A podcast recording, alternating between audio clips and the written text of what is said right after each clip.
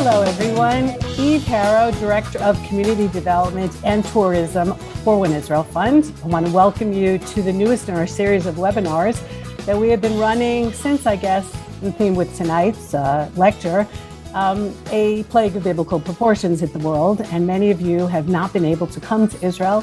So we've been trying to bring Israel to you via webinars, politicians, journalists, experts on Judea and Samaria, which is, of course, One Israel Fund, Fund's niche, but also about Israel and the region. Uh, for those of you who are not familiar with the fund, we are the premier organization for close to thirty years now, supporting the Jews who live in Yehuda v'Shomron, Judea and Samaria, the ones who used to live in Gaza, and now, of course, the Gaza Envelope. Uh, our last virtual video, which we've been putting out about one a month, um, going into the communities, seeing people, talking to people. So the last one that we just put out last week, if you haven't seen it yet, on Netiva Asara, the community just north of the Gaza Strip. And the really, like, you, you can't even make these people up, the people that live there. Really, they inspire me, they'll inspire you. And that's what we do here. We build parks, we do a lot of security, and uh, we just want to make life as normal as possible for the Jews who live in the wonderful communities in Yehuda v'Shomron. Um, we are actually starting to run a mission now that hopefully Israel is going to be opening up a little bit. We're running a mission at the beginning of November. If you're interested, you can be in touch with the office. And I hope, as Director of Tourism, that pretty soon I'll be taking buses out. And those of you who are coming to Israel, be on our mailing list. You can see when the buses are going out. We'll take you to places that you've probably never been. And uh, really, our trips can be totally life-changing. So get involved and keep in touch with us. And uh, we're just happy to see you here tonight. And I, in particular, am really excited about uh, tonight's guest, um, Rabbi Doctor Joshua Berman, Professor of Tanakh at Bar Ilan University, one of the too few people in the world who can deal with biblical criticism because he knows it from the academic side and also, of course, has smicha. He's a rabbi, went to Haratzion Yeshiva. So he has put out books, including Ani Ma'amin. I interviewed him when the book came out about a year and a half ago, I believe. Um, and just a fascinating, I'm sure you'll enjoy tonight's, uh, tonight's lecture, which is going to be about Egypt, the Tanakh and, uh, and Egypt. And I, he's running a trip at the end of January to Egypt. I think it's possibly the first time that there's a kosher and Shabbat-oriented trip to Egypt. I think I was possibly the first person to sign up for it. And as I just found out, it sold out. So, but we're going to hear some of what we're going to be hearing in January. Rabbi Berman, thank you so much for joining us here tonight on One Israel Fund's webinar. Okay. Thank you, Eve. And uh, good evening to uh, all of our viewers and listeners. All right, by the way, for those of you who don't know where you are and what day it is, which is a lot of us, it is October eighteenth, two thousand twenty-one. And in Israel, where we're broadcasting from, it's already the thirteenth day of Cheshvan, fifty-seven eighty-two. Okay, so Rabbi Berman, tell us a little bit about, like, how did you become, I mean, we all would like to think as people who know the Bible, we all kind of know Egypt, right? We spent a lot of time there. A lot of the biblical stories are in Egypt. What makes your expertise with Egypt so unique? Mm. So obviously, uh, uh, you know, we sit at the Seder table every year and we read the stories in, in, in Chumash. Uh, Mitzrayim, is, Egypt is, is always on our mind. Uh, it is without, without doubt uh, the most mentioned location in the Tanakh outside of the locations of, of the land of Israel itself. And so we have this kind of image uh, informed by our biblical texts. Uh, but I'm coming from a totally different place. What I am trying to get in touch with, together with colleagues of mine uh, across the pond, um, uh, many of them uh, uh, conservative Christian scholars, uh, is to understand the realia, the deep connection between the Tanakh and particularly the Torah and particularly uh, Sefer Shemot, the book of Exodus, and what we can, what we see when we visit Egypt, when we unearth the archaeological findings there, when we read the inscriptions and the papyri, and suddenly things burst into three dimensions and full color, things that we read in Chumash that we thought we understood, and now, whoa, the reality just comes alive. Wow. Uh, so, I mean, when we talk about Egypt today is very different than the Egypt that was, right? The Egyptian civilization that the Tanakh goes into it, it, we're not going to see those Egyptians anymore, right? There's going to be no one walking sideways when we're in Egypt. This, this uh, well, you, you, well, How does well, it work? You'll see some mummies, that's for sure. But, okay. but most importantly, um, let me let me if I can if I can just bring up uh, my my PowerPoint presentation. Please. So I, I took this last January when I was on a tour that I'll speak about soon. But okay. that's what you can see already tells us what's so special about touring around in Egypt. See, when we're touring around, you know, the wonderful places in Eretz Israel, largely what we're looking at is the topography and the, the places themselves. Right. Structures, not so much. And pictures and inscriptions, zero, like almost nothing at all. You know, you go to Rome or Greece, you have big buildings, but you don't have what you see in front of you here. Endless inscriptions, endless pictures, perfectly preserved because there's no moisture and because Egypt is surrounded by desert on three sides and the Mediterranean on the fourth. It means that very few conquering armies came in and tore everything down. And so when you have a guide who can show you what's going on, as in the things that you see in front of you now, it's endless what you have access to. So you might not see, you know, uh, uh, uh, Egyptians from the time of the Exodus walking right. around, but you will see the pictures that they drew and you will read the inscriptions that they wrote, and they are endless and perfectly preserved. So how do you connect this, what we're looking at here, for example, to the Tanakh? Mm-hmm. It's in terms of the context of the time of the Tanakh, or are there hints to what we read or our story that we can find? Yeah, endlessly, endless, endless, endless. Look, let me let me give one little tidbit, okay, that everybody here is going to hear this now, and I promise you will remember what I'm about to say until Seder table, and you will say it at your okay. Seder table, okay? okay? All right, we all know that um, uh, at the Seder table, we read, and it's based on verses in the Torah, that Hashem took us out of Egypt b'yad chazakah u'b'zrua netuyah, with a mighty hand and an outstretched arm. And I guess most of us just assume that that's kind of a, a, a metaphor for the Almighty's might, and it's coming to say that it was, you know, it was done with power and it was miraculous. Now, now what's interesting about those words, yad chazakah b'zrua netuyah, a mighty hand and an outstretched arm, is that you might have thought, you might have expected that throughout the Tanakh, whenever the Almighty does a miracle, that, that Scripture would say, ah, and there goes the Almighty with his mighty hand and his outstretched arm. But that's not the case. Sometimes you have the Yad HaGdolah or Yad Hashem, the hand of God. But that phrase, mighty hand and outstretched arm, uh, you don't really find that anywhere other than with reference to the events of the Exodus. And there's good reason for that. And those good reasons you only discover when you go to places like what you see on the screen. Because during what's called the Egyptian New Kingdom, that's when Egypt, ancient Egypt, was at its zenith, which also happens to be the period of the servitude in Egypt, of the Jews in Egypt. What we find is that all of the inscriptions that describe the acts of the pharaohs of that period, they all routinely use this phrase, mighty hand and outstretched arm. Uh, hmm. The Pharaoh went and he bashed the Libyans with his mighty hand and his outstretched arm. Uh, the Pharaoh one day went on a hunting expedition and bagged one hundred twenty elephants. There's an inscription like that, with his mighty hand. Uh, one day the Pharaoh was walking and he came across a diamond the size of a fist of the hand, and he picked it up with his outstretched arm. And all of this, this is a trope Uh, that, that these inscriptions use to describe the Pharaoh. And what the Torah is doing is what's called cultural appropriation. It's where you steal the thunder of the oppressor in order to fight cultural resistance. And this is what the Torah is doing. It's saying, you think you have a mighty hand and an outstretched arm? Ha! Watch what the God of Israel does against the Pharaoh with a mighty hand and an outstretched arm. So that's, I think, a beautiful idea, and you only get that when you understand the ancient Egyptian context in which the Torah is written. Well, so we've got a question from one of our many uh, viewers tonight, which is, outside of the book of Exodus, is there proof that this story happened? And, and it's not just biblical critics who will say, well, the Jewish people, it got a little crowded on the coast. We were just one of the groups of Canaanites, and it was a little crowded on the coast, so we moved into the hills. And the whole story of Egypt really never happened. And of course, Sinai never happened, and none of that ever happened.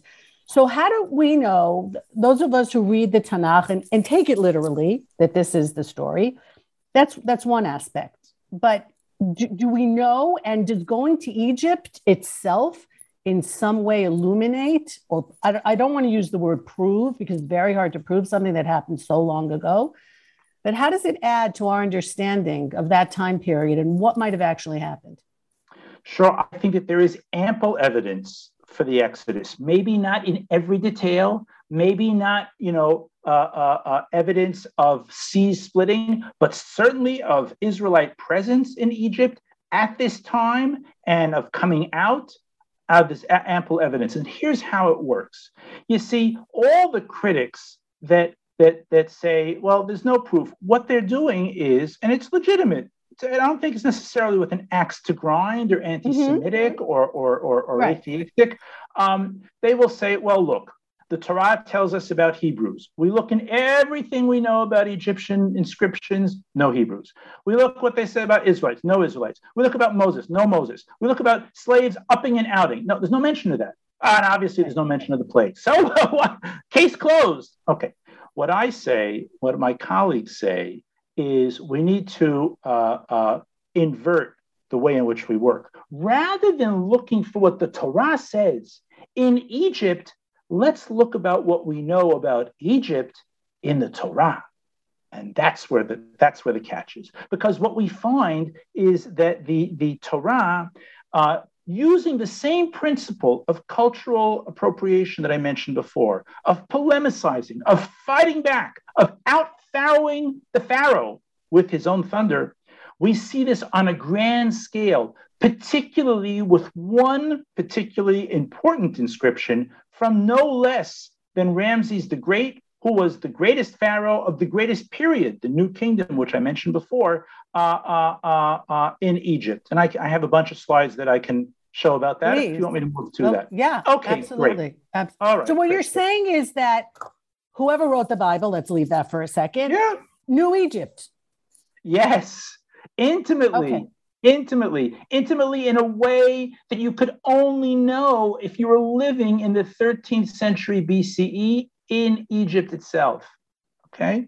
Now, let me just say that uh, uh, a lot of what we're, we're going to be discussing here, this is from uh, my, my, my book, which uh, you graciously hosted me uh, the last time we spoke, uh, Ani Ma'amin, Biblical Criticism, Historical Truth, and the thirteen Principles of Faith, Magid, two thousand twenty.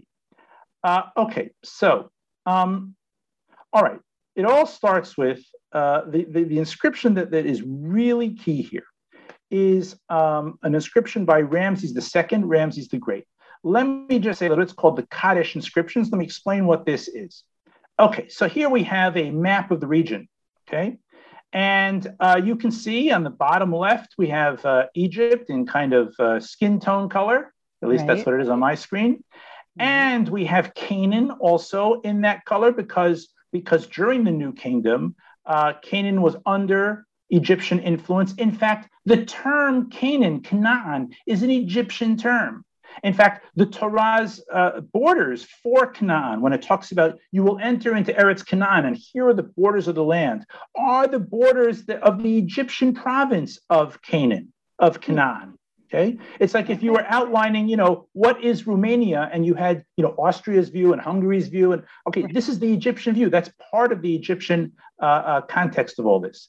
Now, to the north of Canaan, which here will include Lebanon and part of Syria, you have Turkey. The Hittite Empire, the white area in modern day Turkey. Okay, during the time of Ramses the Great. Uh, the, the two superpowers, if you will, in the region were Egypt in the south and the Hittite Empire in the north. And they jockeyed for control uh, uh, in the areas in the middle. And they had a huge, huge um, uh, battle, where it says Orontes River, which is on the Syrian coast today, where scholars believe was the greatest chariot battle of all time, thousands of chariots on each side. Okay. And in fact, we have inscriptions about this battle, both from the Egyptian side and from the Hittite side. Now, what's, what's so important about this battle is not really what happened, We don't really know. And it's so interesting. You go there today, you can't find anything, anything, right? Really? The, this, this, yes, this gives, this gives, uh, uh, this highlights that old maxim, uh, uh, a- absence of evidence is not evidence of, a- of, of, uh, of absence. Right. Right. Right. Uh, and so, and so absence you know, we, of proof is not proof of absence. Right. Yeah, that, right thank you. Same yeah. idea. In other words, okay. when you have the Egyptians saying, yep, we had a big battle there. And the Hittites saying, yep, we had a big battle there. And you go there, and we know exactly where it is. And you can't find a thing. Well, right. that just tells you not everything gets preserved. Okay. Right. Now, sure. now what's important here is that when Ramses comes home, right, he goes back down south to Egypt. He does, he makes this Battle of Kadesh. That's on the Orontes River here. It's not Kadesh that we have in Chumash, Kadesh Barnea, which right. is in Sinai, is a popular name for places. Mm-hmm. Uh, Kadesh is a, is, is a little town here on the Orontes River. Ramses goes home and he makes the Battle of Kadesh the single most publicized event in all of ancient history, Greece and Rome included. What do I mean by that? Here, look, we're, many of us have been to the Arch of Titus in Rome, okay? Right. There's one Arch of Titus, okay? When Ramses goes back to Egypt, we know today of at least ten different places where he put up inscriptions and pictures of this Battle of Kadesh, okay? Hmm. So the fact that it's done in so many places that we know of, let alone all the places that are no longer with us in Egypt, right. makes it the most publicized event of, of, of ancient history. Now, um, uh, can we assume that he won, or he wanted people to think um, he won, or it doesn't draw, matter? Well, okay, it depends who you ask. The Hittites don't think he won. The Egyptians okay. are certain that he won.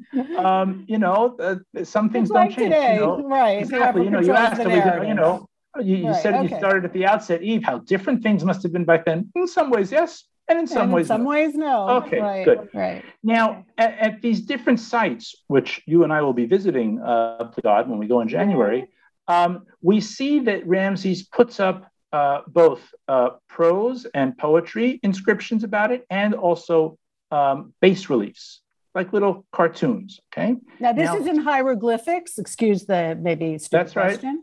But okay. this is, you know, this is. I mean, yes, you have hieroglyphics here on the right side. Uh, of the picture, but mostly it's it's a picture that anybody can see. And the reason they made they made these pictures is for the probably for the masses who didn't know hieroglyphics, but they still wanted to teach them lessons, kind of like, if you will, uh, in, in, in churches in the Middle Ages where they had stained glass windows. So people mm-hmm. couldn't read their biblical text. So they looked up and they, they learned whatever whatever they needed to mm-hmm. learn from the from the images in the stained glass windows. Now, okay. scholars in the nineteen thirties noticed the following thing. They noticed that at a bunch of these sites, we see and we see a depiction of Ramses' camp at at uh, at Kadesh. This is in a place called the Luxor Temple, which we'll talk about soon. Uh, and you can see there's there's a wall that goes around. Can you see my right. cursor as it moves? Yeah, yeah, yeah. Okay, yeah. great, great. There's a wall that goes around, and in the middle of the camp, right? You have here troops, and they're kind of camped out. You have this this structure here. Okay, Ooh. This is Ramses' throne tent. Okay, and what scholars noted is that it has two chambers, a bigger one, which mm-hmm. has the dimensions of two by one, and a smaller one that has dimensions of one by one. Okay, this would be like the outer chamber, and this would be where Ramses would kind of hold hold camp, okay, hold or hold forth yeah. in the camp. Uh, here's another site, uh, uh, another temple. Uh, also here again, you see the wall that goes around the camp mm-hmm. and you see in the middle, this is Ramses' throne tent, two chambers, one that is two by one and one that is one by one. Okay. Perfectly. Safe. And here's okay. uh, yet another, another site that we're going to be visiting. Same thing. You have the wall that goes around. Okay. And then you have Ramses' throne tent here. Here you have people bowing down in obeisance to him in the outer in the outer chamber, two mm-hmm. by one, and the inner chamber. We're gonna I'm gonna blow this up for you in a second, one by one. Okay. Now, now, what's so important about this is how similar mm. this is to. This is starting Mish- to look familiar. The yeah. Mishkan. Okay. The it's Mishkan happening. has a a uh, fence around it. Okay, and of course in the middle, the king's throne tent, if you will, Hashem, God's, God's being hand. Hashem. Okay, okay, that's right. Okay. With two chambers, one which is two by one, and one which is one by one. Okay, and uh, of course, the Mishkan, the tabernacle, is itself a military encampment. That is, in the in the book of Numbers, after all this is built up, uh, the children of Israel become a, a military force with, with tribes all around, just like Ramses' throne tent had his troops all around. And so what scholars concluded is that there is a remarkable similarity between the throne, the throne tent and the, the camp of Ramses the Second at the Battle of Kadesh, and in the, the, uh, the tabernacle, the Mishkan as well, with what we call the Kodesh, the larger, the two by one chamber, and the inner chamber, the Holy of Holies, the Kodesh Kodashim, which has dimensions of one by one. And both the entrances from the east. In Egyptian mm-hmm. maps, the east is on the left. I'm not sure why, maybe because the Nile flows north, flows northward, but this is it's just the way that it is, okay? Hmm.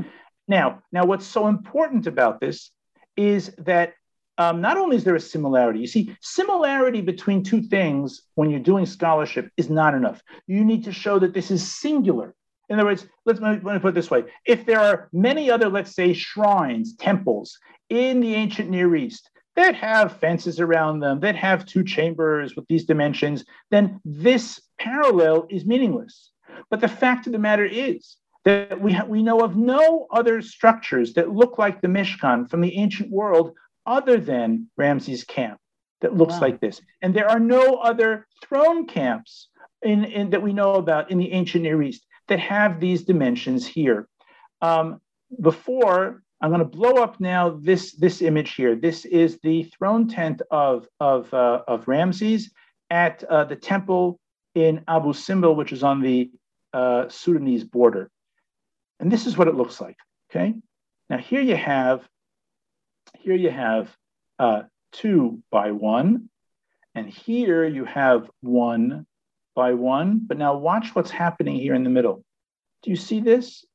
These are Horus falcons. They have their wings stretched out. And in the middle is what's called a cartouche. That means a seal that has the name of Ramses on it. Or they're not going to draw Ramses in tiny little proportions. So they have a seal that says on it, Ramses.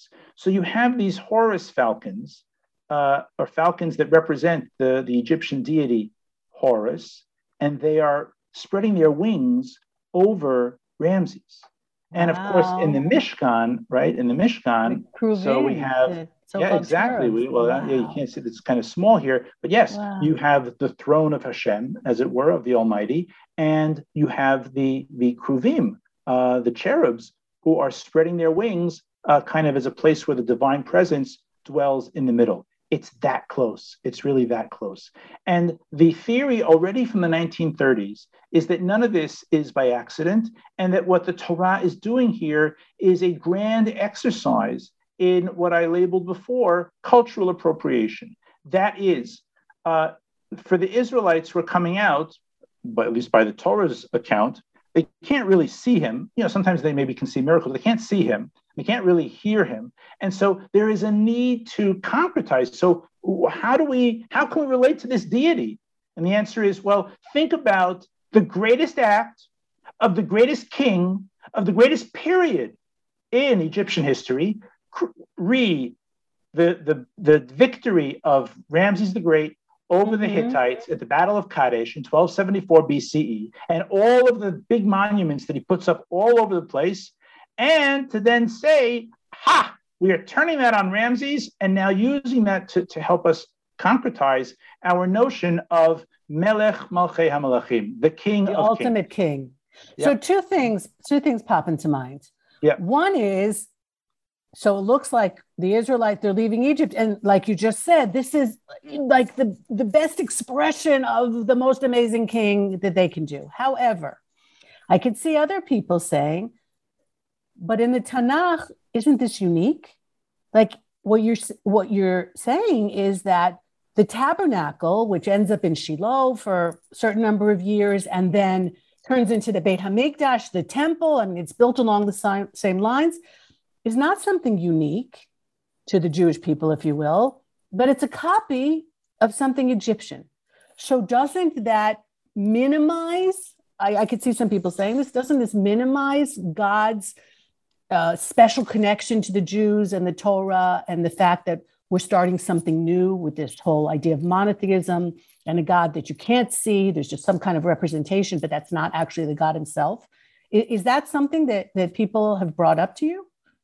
Sure, sure. Listen, listen, a lot of very good uh, good Jews and good Christians, for that matter, uh, um, uh, have a, a, a, a, a an appropriate, uh, a pristine view of Scripture. That Scripture is uh, God's word, and therefore um, perfect, and therefore kind of unconnected to right. our world, and unique, right? Unique in its expression, unique in the way it's written. It was written uh, before it, the world was even created. That, so that then too, what and, happened? And right. therefore incomparable to any other piece mm-hmm. of literature, okay? That's a view that's out there. Now, let me tell you Maimonides' view, okay, the Rambam. Uh, Maimonides, in the Guide to the Perplexed, in the third section of that great work, uh, he engages in a, a discussion of each of the mitzvot, each of the commandments, and finding the reasons for it. And time after time, especially with regard to things having to do with cultic worship, sacrifices, tabernacle, temple, et cetera, the way in which Maimonides rationalizes, explains, finds the meaning of the various laws that we have in those realms is with reference to ancient worship, ancient custom. He does this time and time again. And in fact, Maimonides says in the end of the Guide to the Perplexed, oh, if only I had more access to the ancient Near East, then I would understand the Torah even better. Okay, wow. Which is to say, and he lived what, in Egypt. And he lived in Egypt. Well, he did live in yeah. Egypt, but he didn't yeah. know any of this. You know, this right, was all under, right. this was all was under his nose, but he didn't know. Yeah. Wow. Well, yeah, and under Can his feet because it was all covered right. by sand. Yeah, this is that that that same image that I had before. This is an actual photograph from within uh-huh. that temple itself. Now, now, now. The Rambam certainly did not feel, oh my gosh, you mean the Torah is just, uh, the, the Mishkan, the tabernacle is just a knockoff? No, the answer, what Maimonides says time after time, when he go, when he makes this move of comparing things in the Torah to what existed beforehand, always it's that what the Torah is doing is adopting and adapting. It is taking what was familiar to the slaves when they came out of Egypt and then tweaking it to make it one step better, to bring it, to bring them one step closer to the higher levels of abstraction, which of course Maimonides was, was a great champion of. Uh, and so all the things that I have, all the things that I see are, are exactly in that, in that vein as well, okay? Okay, so let me ask you something about the years, because this is where things also get a little interesting. Um, you said thirteenth century, which is the minus twelve hundreds, all right? But if we're already talking about the Mishkan, so we start, there's, there's, a, there's, it's unclear when did the Exodus happen. If our sources say that the Mishkan, the tabernacle, stood in Shiloh for three hundred sixty-nine years, and more or less in minus a thousand, we have David and Jerusalem. You don't fit three hundred sixty-nine years in from minus twelve fifty, let's say, into a thousand. So right. how do how does all this, how, how do we figure this out? Yeah, right, right. So so sorting out the years can be a thorny process if you assume that all of the references to years uh, in the Torah and the Tanakh are literal and quantitative right. and statistic. Um, it's clear that when you add up, for example, all of the all of the years that are mentioned in the book of Judges, that the period of time you have there is too long. It can't it can't fit all those people. Uh, so maybe the, some of it is overlapping. Right. Um, what is important here to understand is that very often in the Tanakh, uh, um, uh, numbers, especially large ones, uh, are demonstrably serving uh, um, um, uh, uh, non-literary means. Okay? Okay. Can you um, give us an example? Well, sure. Okay. I'll tell you something uh, uh, because I have good source for it religiously, um, okay. uh, and that is a comment made by the Netziv. That's Rabbi Naftali Tzvi Yehuda Berlin, one of the greatest sages of Lithuania in the nineteenth century, who wrote a commentary on the Chumash, on the on, on the Torah, uh, uh, called He'amek Davar. And he makes the following comment. When the Torah says in Genesis forty-six that Jacob went down to Egypt with seventy souls, mm-hmm. okay? And not only does the Torah say that there were seventy, it then gives a roll call of yeah. seventy names, sixty-nine names maybe. He's the seventieth. But you know, you have, yeah. you have you have seemingly cross-validation there, the number of seventy and then sixty-nine names, okay? So it, it, what's left to discuss about how many went down? And then Netziv says there were not seventy, there were more. Why does he say this? He says this because he says in the verses prior, it says that Jacob went down with his sons and his daughters and uh, his daughters-in-law and his granddaughters and his grandsons. And when you look at that list of sixty-nine names, there are only two that are women. Right. And, you know, you say, wow, those girls, they had great marriage possibilities, you know, if there's really? sixty-seven too, the lucky girls. So yeah. he says, well, it must be then that these numbers are, are, are, are non-literal. And he gives a, a number of accountings of what the significance might be. In my book that I re- referenced before, mm-hmm. uh, I have other, other, uh, yeah. other ways of looking at that, that number seventy. Or I'll just give you another example. I, I, I have another PowerPoint, but I can say this. I can say this orally. It's it's it's it's really really easy to grasp and super cool. Uh, I have a colleague at Bar Ilan University named Doctor Neria Klein, and he studied numbers in the Book of Chronicles. Okay, what's important about that is that is that the numbers are astronomical. I mean, armies are enormous, enormous, enormous, enormous, and the numbers are thrown around, and they're not round numbers. They're not round numbers. And what you find is that the very largest ar- set of armies is by uh, uh, Jehoshaphat. And he had a total of one million one hundred sixty thousand soldiers. You know, you look at that number, one million one hundred sixty thousand, you say, you know, if it said he had a million soldiers, okay, I feel like, I feel like a million bucks. A million. Yeah. But to say one million one hundred sixty thousand, like it's, that sounds like they're really counting something, no? And what he shows is that when you look in the chapters before, he was a good king, and he had exactly twice the, the number of soldiers that his father, who was not as good a king, and his father had exactly the sum total of the kings that preceded him. That can't be by accident. This is the Tanakh's way of giving grades. Who is a good king? Who is a better king? And so we see that in a lot of places, the Tanakh is using the numbers not to give us statistics, because really, who cares, but to, to give us meaning and message. And I believe that is the case with the numbers of the Exodus as well, actually. Really? In what mm-hmm. sense? Okay. What, what, if we say that there were, the, the, the Torah says that six hundred thousand men right. came out of Egypt. Which, which then, that's just the men of fighting age, right? When mm-hmm. you take women, children, elderly, then we're up to easily two to three million people, okay? And yet there are so many things that don't fit with that. So for example, when you see the number of firstborn in the Torah, then it would turn out if that, if the number of firstborn that are mentioned, then that would mean that every woman was giving birth to about sixty people. And the Torah never really makes, seems to make that claim. Um, mm-hmm. What you find is that the Torah says that when they crossed the Red Sea, they arrived at a uh, uh, at a place called um, um, Elima, Elima, and and there uh, the children of Israel had uh, uh, seventy, seventy uh, date trees and twelve springs. Maybe the springs were huge, but we know how large date date date yes. trees are. Each date tree fed thirty thousand people? That can't be. Or consider the number of, of priests that were in the time of the desert, right? Priests are descendants of Aaron, okay? He had four sons. Maybe, maybe there were a total of twenty, twenty-five priests in the desert. Well, when you look at all of the sacrifices that the book of, of Leviticus mandates from the Jewish people at that time, I mean, how could three million people be served by just twenty-five priests?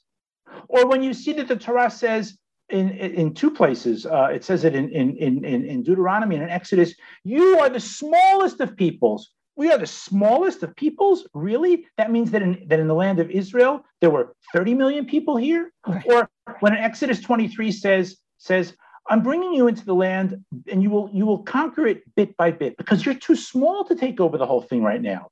Really? Three million people is too small? No, it's not. So we have many, many, many counterproofs within the Torah itself that seem to suggest that the number is not in the millions.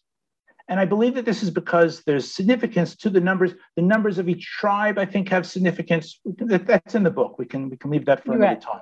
Okay, right. But none of that has to do so much with what we see in in, in ancient in ancient Egypt. I'll just give uh, some other Please. things. Here's, let me give some other examples of things that that we're all very familiar with that suddenly burst into color from a black and white uh, drawing. So um, this this image. Okay, is all over Egypt. This is a typical, I would say, the, the kind of classic pose of a pharaoh. Here you have the pharaoh, okay, and he's got a mace, all right, in his right hand, and he's about to swing it around and shatter the heads of enemy prisoners, okay? Mm-hmm. And you see this for three thousand years of, of pictures in Egypt, you see this. This is kind of like, kind of pictures that I'm sure we've, or paintings, we've all seen uh, paintings from, let's say, uh, uh, the early modern age in Europe, where there's a king on a horse, and the horse rears its its its, right. its front hoofs. You know, you've, we all, when I say that, you've seen it because every king posed like that, right? So right. in ancient Egypt, this was the pose. Okay, now, now, again, what do we have here? Right hand. It's always the right hand bearing a mace, about to shatter the heads of the enemies. Okay. In mm-hmm. Shirat Hayam, the song of the sea, when we say, Yemincha Hashem tir'atz oyev, your right hand shatters the enemy, it's playing off of this image. And it's only in Egypt, because everywhere else in the ancient Near East, the right hand holds things. But you never see the phrase shattering. It's only in pictures like this. So it comes alive. And the accounts that Ramses had of that Battle of Kadesh that I mentioned before, we looked at the pictures.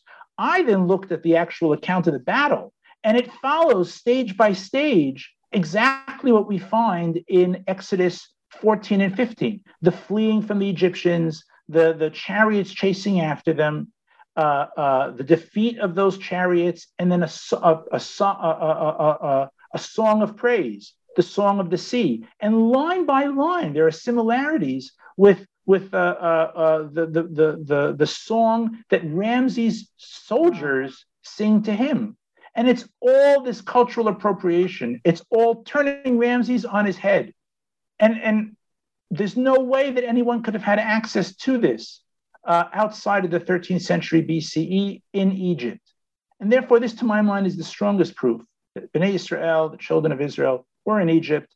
They experienced something that they uh, understood as liberation from Ramses the Second, and they attributed this to the Almighty. Okay? Hmm. That that's wild. But the problem that we have over three thousand years later is that we don't know the context of ancient Egypt, right? I mean, you're, the Chamisha, the Chumash, the five books of Moses, as we were, were written with that context in mind. That's what right. you're saying is anybody reading them would get the connection. That's right. And get, my God is more powerful than the most powerful king in the entire world. Right. But here we are so much later and still reading this book. And not, of course, not the, just the Jews reading this book. I mean, the Bible is a, is a holy book for so many people around the world. Mm-hmm.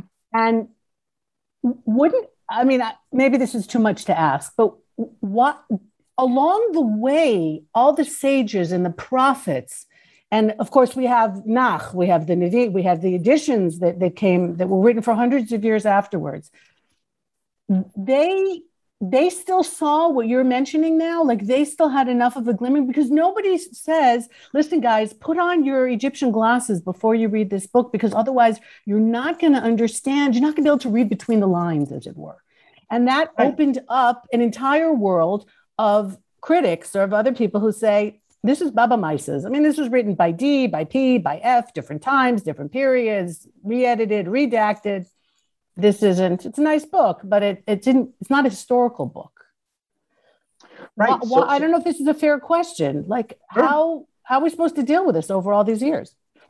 Right. So as I, as I mentioned before, uh, I'm, I'm, I'm riding on the shoulders of Maimonides on this one, who, who, who was, who didn't, who didn't bat an eyelash about saying this. That there are aspects of the Torah that have been hidden to us for a long time.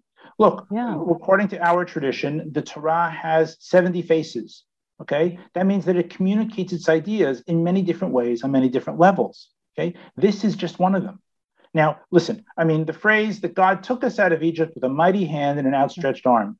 You don't know anything about Egypt, you still get the idea, right? Yeah. All yeah, I've done yeah. is to add another layer, another dimension, another hue, another color. Okay. Mm-hmm. uh, but I think that now, today, thank God, I would say, uh, that we have so much more knowledge than the Rambam had, Maimonides, uh, and, and that doing this work is the holy work of recovering many of these context, uh, contexts and, mm-hmm. uh, uh, and, and, and, and elements of the text. Um, and sometimes with the, the, the produce really remarkable ideas. Look, what you have on the screen right now, okay, that's very nice. Now we understand uh, uh, Yemincha Hashem Tirat Soyev, your right hand shatters the enemy, and we understand that this is an, an appropriation of an Egyptian trope. That's nice. Okay, but that's small. Okay, let me show you, Eve, something big. Okay, please. All right, this is just a, you know, here, this is a drawing. This is what it looks right. like when you're outside. Uh, you know, obviously, the, the, all these uh, uh, monuments, et cetera, and temples, they're blocks, you know, and right. uh, so stuff is, is engraved. But you can see the same thing here, right? The right hand, and mm-hmm. it's, it's shattering the, uh, the enemies. This is all over the place. Look carefully at this picture. Okay, let me, let me, let me narrate what's going on here, okay? So you see you have two figures, a man and a woman, mm-hmm. okay? And it's a, a rather uh, um, intimate picture. That is, the man has uh, his hand mm-hmm. around her waist, and she has her hand over here around right. his shoulder. And, you know, I mean, if we looked at looking the next at shot, each other. Would, yeah. you know, they're looking at each other. And if we had the next shot, you know, we can imagine what they would be doing, right? Okay. Now, what is going on here? This is the pharaoh. Okay. Many pharaohs. This picture is all over the place. And this is a goddess, okay? Mm-hmm. This is a goddess. And they're like, you know, you know, you can see they're like about to kiss practically. They are literally gazing at each other, okay? The idea uh, uh, uh, in Egyptian terms is that uh, the pharaoh is chosen by the gods, loved by the god, and almost an equal because he is fulfilling on earth what the god wants, okay? And so uh, a kind of a sign of his election, of his status, uh, and of his closeness to God is the idea that he looks at the god and the god looks at him eye to eye, mm-hmm. okay? Now we have the depiction in Deuteronomy and Sefer Dvarim at Mount Sinai. And Moses says, at Mount Sinai, you looked at God, panim el panim, face to face, okay? Now, that's kind of interesting because generally throughout Tanakh, we say, uh, lo yirani ha'adam b'chai. We're not able to see God and, and survive. He's not visible. If we see him, we'll be blinded. And so the, the, the, the phrase, the trope, panim el panim, that we looked at God face to face, maybe like the pharaoh and the goddess here, uh, is striking. So first thing is now we can understand face to face is not is, is intimacy, but it's election. Just like the pharaoh is elected by uh, uh, the goddess, Am Yisrael, the children of Israel, are elected by God. But now here's the big takeaway, okay? What is happening here in this in this in this uh, uh, carving? In this inscription is a sign of the intimacy between a goddess and a king. And what the Torah does is to take that type of notion of intimacy with the God, and it applies it now not to the king of Am Yisrael, to Moshe Rabbeinu, or to some later king, but to the mm-hmm. entire people. Right. The entire people are elevated to the level which in their host culture in Egypt was only attained by a king. And this is part of a larger enterprise the Torah has to elevate the status of the common man, to be like a king. And it comes through in a whole bunch of things. The fact that Am Yisrael are called children to God. In ancient Near Eastern sources, the children to gods are only the kings. Uh, we make a treaty with God at Sinai. In ancient, in the ancient world, treaties were between kings. Right. And so there's, there's several things that this fits in with, but all of this demonstrates an, an attempt to treat every member of Am Yisrael as a king. And so when we all look at Hashem panim el panim, it's a big raise in the in the in, in the status of the common person. So here's an example, unlike, you know, here or here, where, okay, now I understand a little bit of the tefillah of our prayers. I understand another half a verse in the book of Exodus. Uh, here we come away with, wow, this was like really beyond its time that the common person in society had high status. Okay. Yeah, I mean, just thinking about it, like from a social perspective, right? If in the ancient world, and even in some countries, I would say today, you have the caste system, you have hierarchies, right, you can't, right. You're born into one, and that's where you're going to be for the rest of your life. Mm-hmm. I mean, those of us who grew up in the West, I assume most of the viewers are from some kind of Western country. You work hard enough, you get enough of an education, you can move from wherever you were born into a different kind of a status. Mm-hmm. Um, but in the ancient world, you were locked in. So I can see this, if you'll excuse the expression, being a very seductive message for a people. Yeah. That, yeah. Especially I, I have, people who were slaves. Right. I have a whole book about this. It's called Created Equal, How the Bible Broke with Ancient Political Thought. And this is the underlying uh, message of the book, that throughout the ancient, the ancient world, uh, um, uh, uh, one thing was known for sure. Men are not created equal. Everywhere in the ancient world, there was caste and hierarchy, right, and stratification.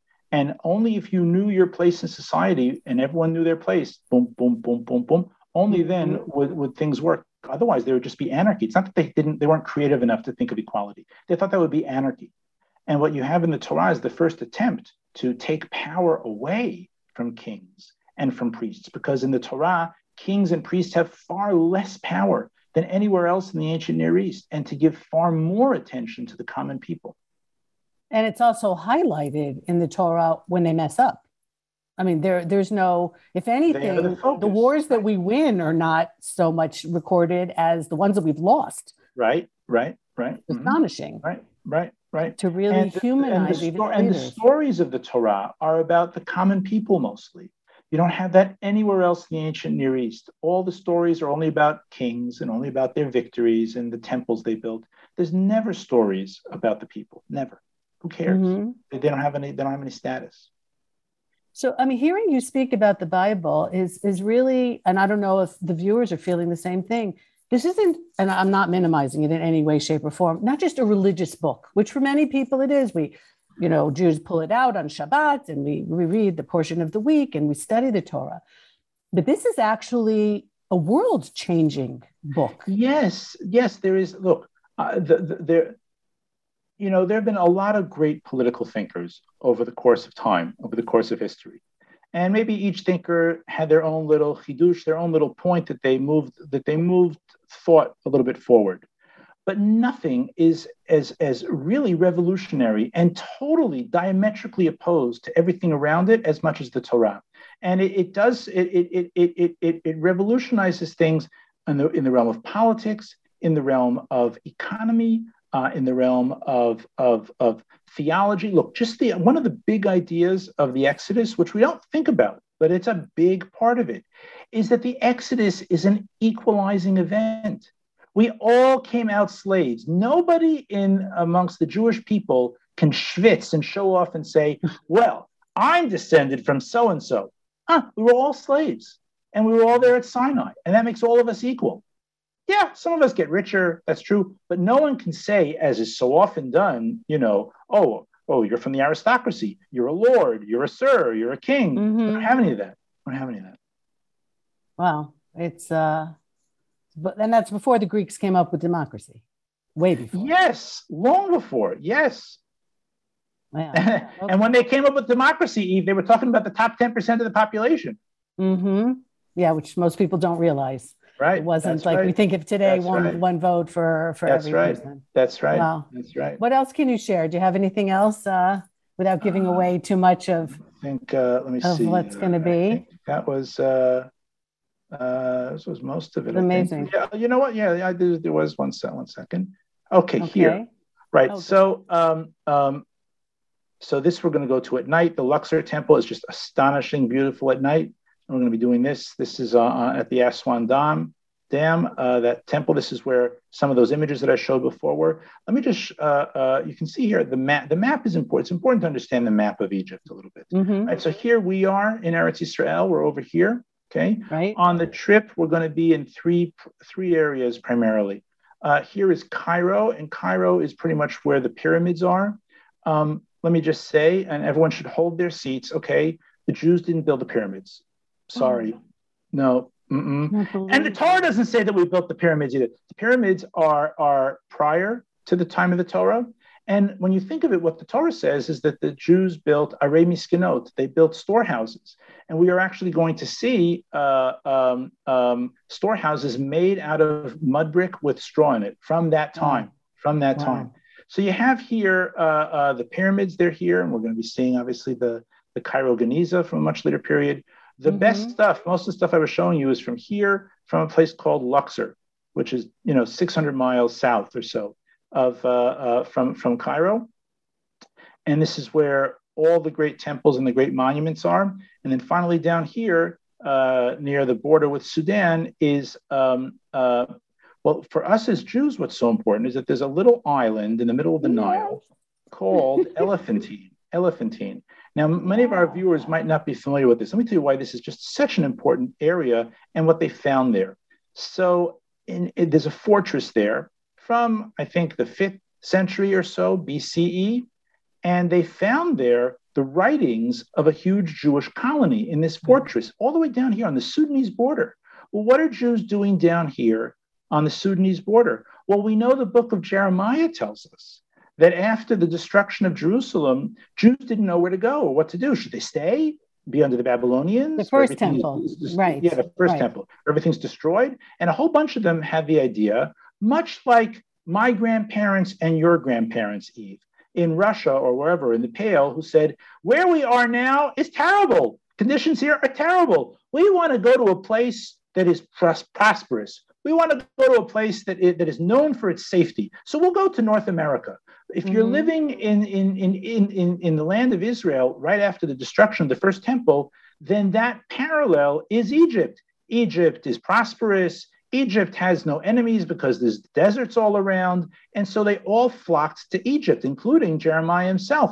And apparently some of the Jews, you know, Jews spread out just like they did in America. You know, they, don't, they didn't all stay in New York. Uh, and, and some Jews wound up uh, at this very southern point In, in the Nile, at, at, at Elephantine. And what's so significant is that we get a very rich picture of what uh, diaspora life, this is the oldest diaspora community that we know about. It's from the fifth century B C E.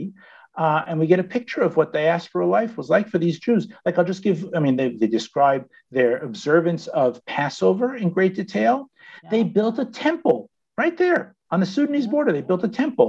And, you know, we can say, oh my gosh, that's that's forbidden. You can only build the temple in Jerusalem. You know, that's how our sages have understood it. But we can understand very well, based on the Bible, why they would have built a temple. Uh, Ezekiel says to, to, and Ezekiel's living, obviously, in, in Babylon, right. and he says to the people there, he says, God says, I will be for you mikdash me'at, a small mikdash, literally temple. The rabbis understood that as a source for synagogues. How do we know we can build a synagogue? Maybe we can't build anything. Mm-hmm. The rabbis understood that Ezekiel was talking about synagogues, but you can easily understand how someone reading that passage where a prophet says, even when you go into the exile, I will be right. for you a small temple. Well, they built themselves a small temple. Mm-hmm.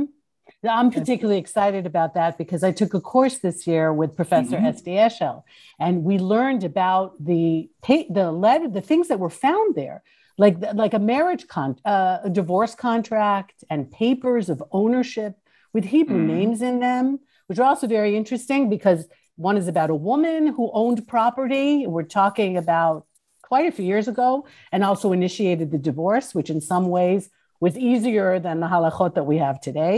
So it's mm-hmm. just this unbelievable glimpse of right. the transition of Judaism.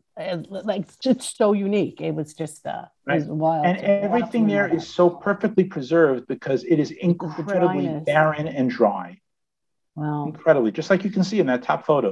You know, it looks right. like the area around Eilat, you know, bone dry, three hundred sixty-five days a year, you know, mm-hmm. no humidity. Do, do we have any idea where Goshen was? Or we talk about? Sure. Where yeah, sure, sure. Yeah, yeah, yeah, absolutely. What yeah, might yeah. that be? So Goshen, so, okay. So here's Cairo, and this green area is what we call the Nile Delta. This is where the Nile splits off into a whole bunch of tributaries, and therefore this area is very fertile, okay? Mm-hmm. Goshen is somewhere in here. Is somewhere in here.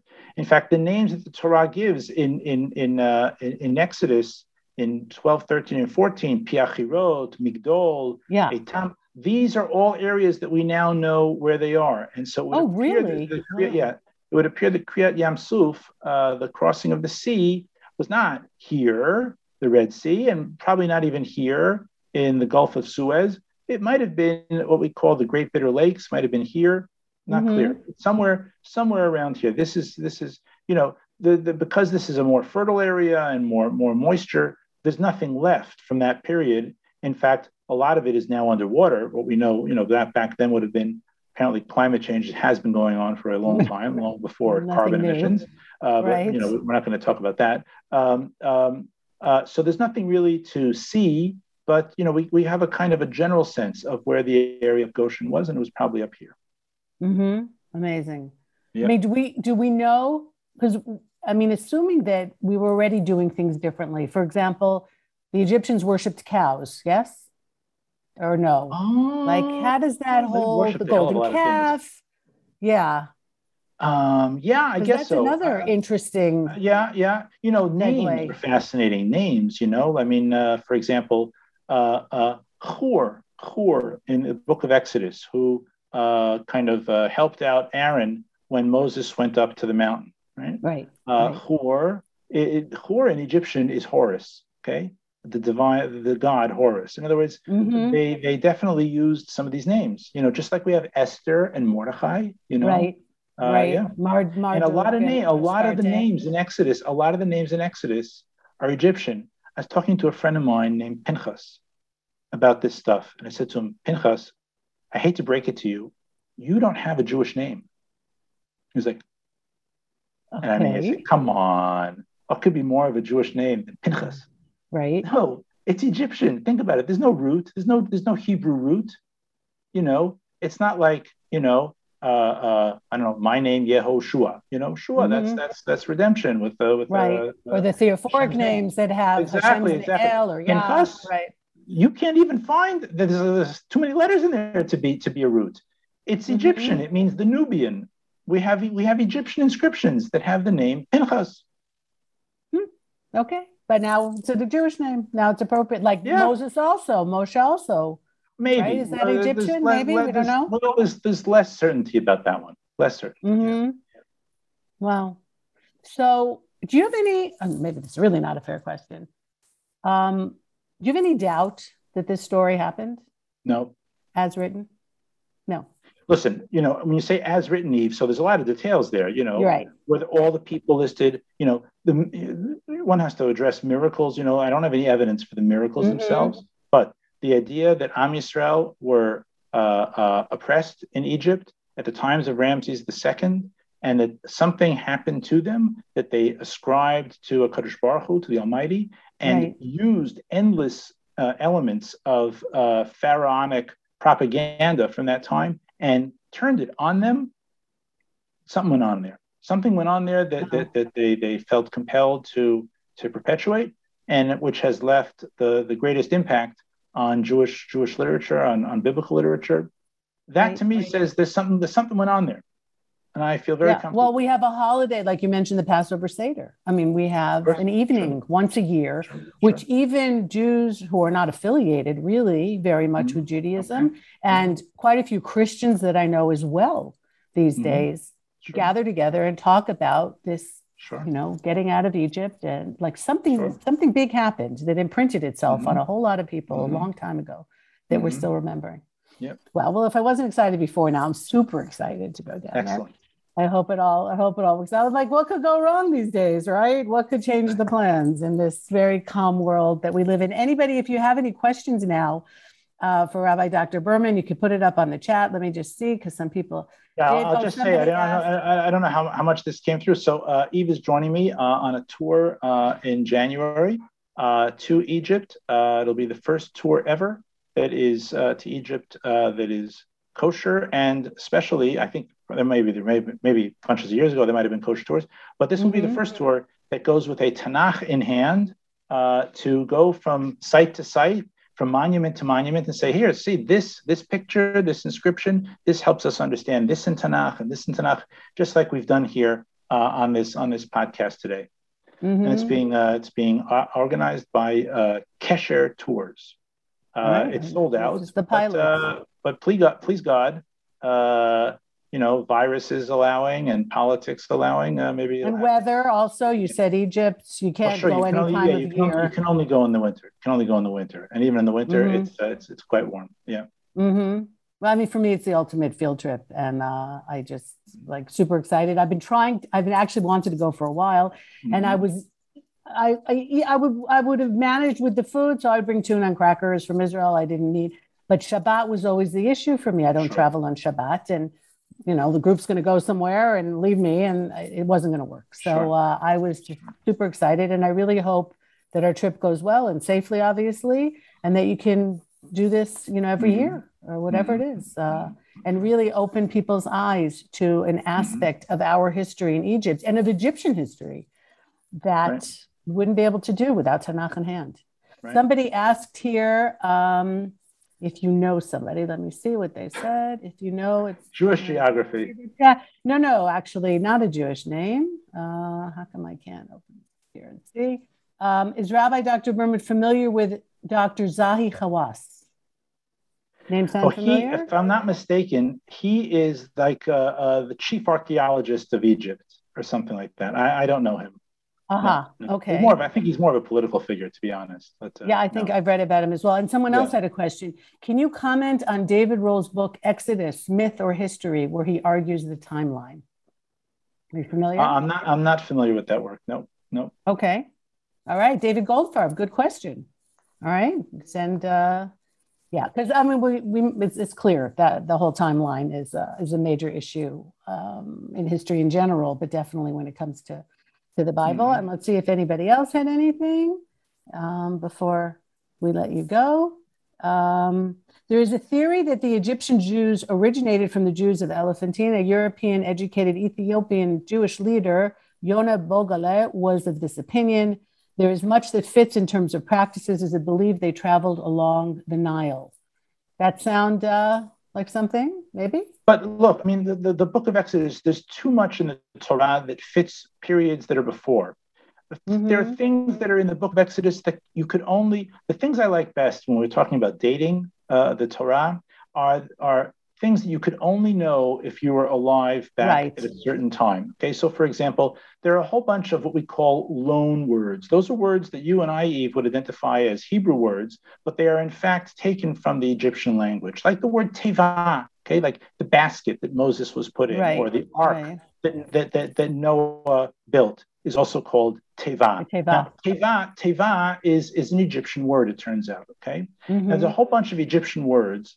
And what's so fascinating in terms of dating is that uh, the way in which they're spelled in the Torah mandates that they must have come into the Hebrew language in the thirteenth century B C E, because really? at later dates, at later dates, a teva, box, let's call it, okay, or, or basket, was mm-hmm. no longer called teva, it was called tevi, okay? So if the Torah is calling it teva, that's the way in which Egyptians pronounced it in the earlier period.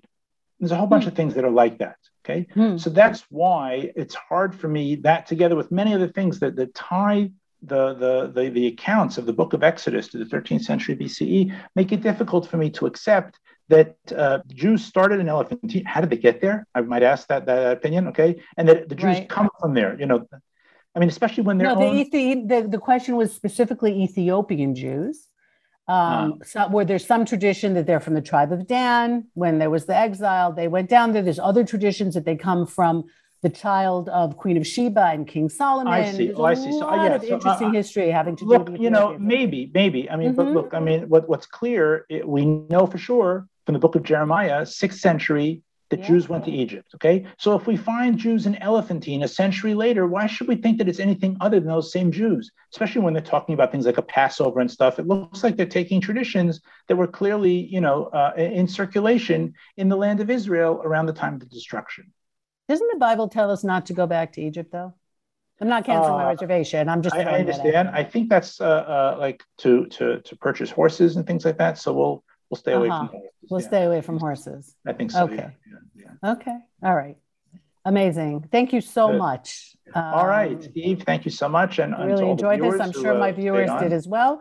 And anybody, if you were watching this and there was someone who wanted to watch it, but was maybe working at one o'clock in the afternoon on a mm. on a Monday, this will be sent out um, by at One Israel Fund. If you're on our email list, you will be getting a copy of this. It'll also be on the website along with the other webinars that we have taped during the course of this year and the virtual tours and the projects that we're running and any news that we want to share.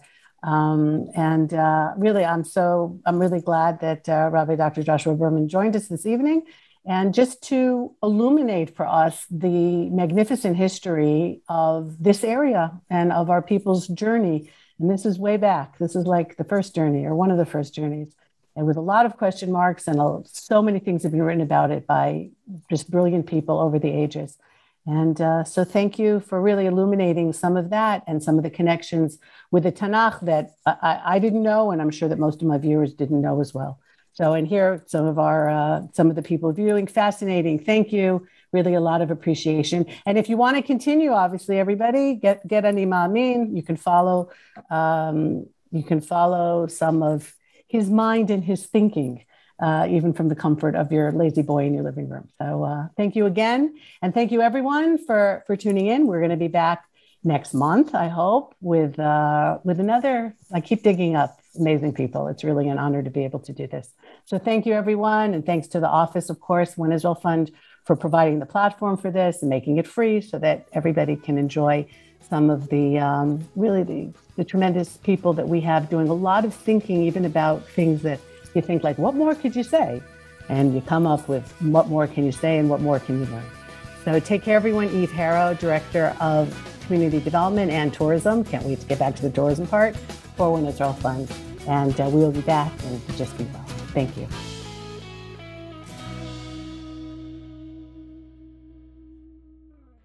As the masks are coming off and much of the world is turning not only against Israel, but yes, against the Jewish people. If you feel different, if your love for Israel is growing deeper and stronger, if you're thirsting to cleave to the nation of Israel and to the God of Israel, if you're thirsting to learn authentic Torah from Jews in Judea, then the Land of Israel Fellowship is for you. Hundreds of individuals and families from around the world come together on Zoom every week in what can only be described as a fellowship of love, friendship, of learning and praying and belonging. A fellowship really unlike any other. It's more than just a movement, it's a family. To learn more about the Land of Israel Fellowship, click on www.thelandofisrael.com backslash fellowship or send an email to fellowship at thelandofisrael.com. Love and blessings from Judea.